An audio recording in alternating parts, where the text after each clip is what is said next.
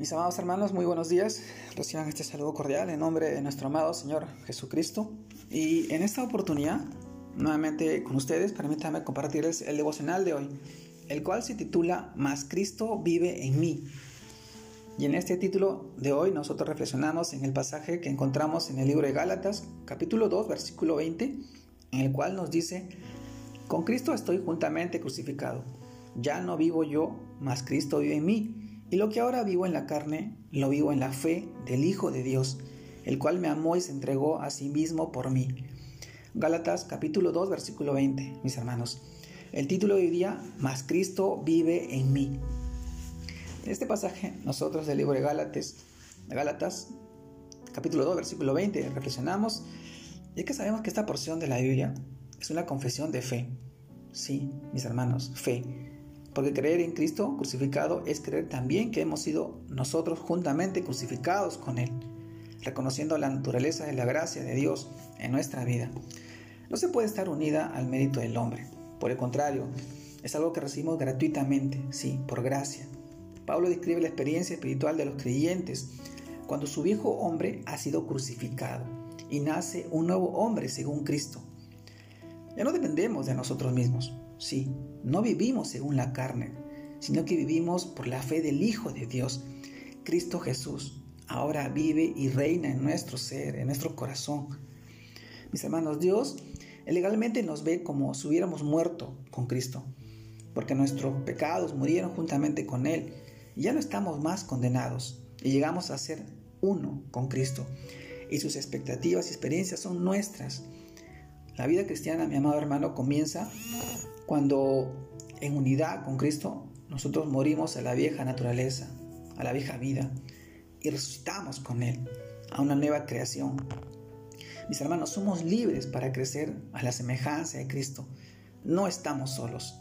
Cristo, vive en nosotros. Esta es nuestra razón para vivir y nuestra esperanza para el futuro. En el libro de Colosenses, capítulo 1, versículo 27, dice, a quienes Dios quiso dar a conocer las riquezas de la gloria de nuestro misterio entre los gentiles, que es Cristo, Cristo Jesús en nosotros, la esperanza de la gloria. Mis hermanos, a esto nos preguntamos, ¿cómo podemos vivir la vida de Cristo si las dudas y las debilidades son las que nos gobiernan?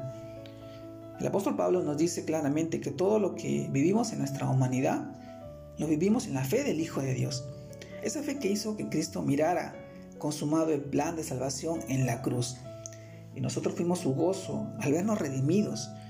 Mis hermanos, en el libro de Hebreos capítulo 12, versículo 2 dice, puesto los ojos en Jesús, el autor y consumador de la fe, el cual por el gozo puesto delante de él sufrió la cruz, menosprecio el oprobio y se sentó a la diestra del trono de Dios.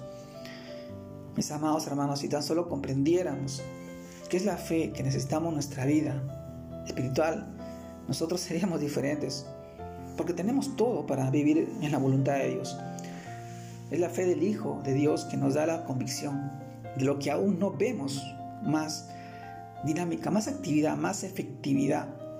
No una fe voluble y circunstancial que nos lleva a la duda cuando no vemos respuestas, mis hermanos. Es la fe del Hijo, la que agrada a Dios. Es una fe perfecta que fue consumada en la cruz. Por eso Jesús es el autor y consumador de nuestra fe.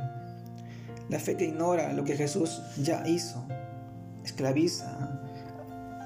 Mis hermanos, Jesús nos dio su vida, su mente, su fe, para que vivamos en la libertad que ya tenemos en Él. Más vive Cristo en mí. esto debe ser este sentir nuestro cuando nosotros sabemos que nuestra vida cristiana es por fe, este caminar es por fe. No estamos bajo rudimentos o condiciones o entidades generacionales que hoy el mundo trata de confundir.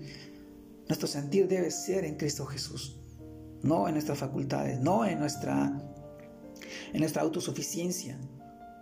Nosotros somos dependientes, somos sus ovejas, el Señor es nuestro pastor y debemos seguir firmes a Él, sabiendo que Él es nuestra fe, es nuestro amor, es su fidelidad las que nos mantiene vivos, las que nos mantiene fuertes y soportes en medio de la, en medio de la preocupación, en medio de la, de la tormenta, en medio de todo lo que tú estás pasando, hoy estamos pasando. Mi amado hermano, yo te invito y te animo a que puedas seguir creciendo en el Señor, a que puedas mantener esa fe viva en tu vida en la vida de las personas que están a tu lado, siendo testimonio de su amor y su misericordia y su gracia derramada hoy en ti. Te mando un fuerte abrazo. Dios te aguarde y te bendiga en este tiempo y en este día, en este fin de semana, que sea de mucha bendición para ti, para tu familia, para tus seres queridos. Un abrazo grande a la distancia, mi amado hermano. Saludos. Dios lo bendiga.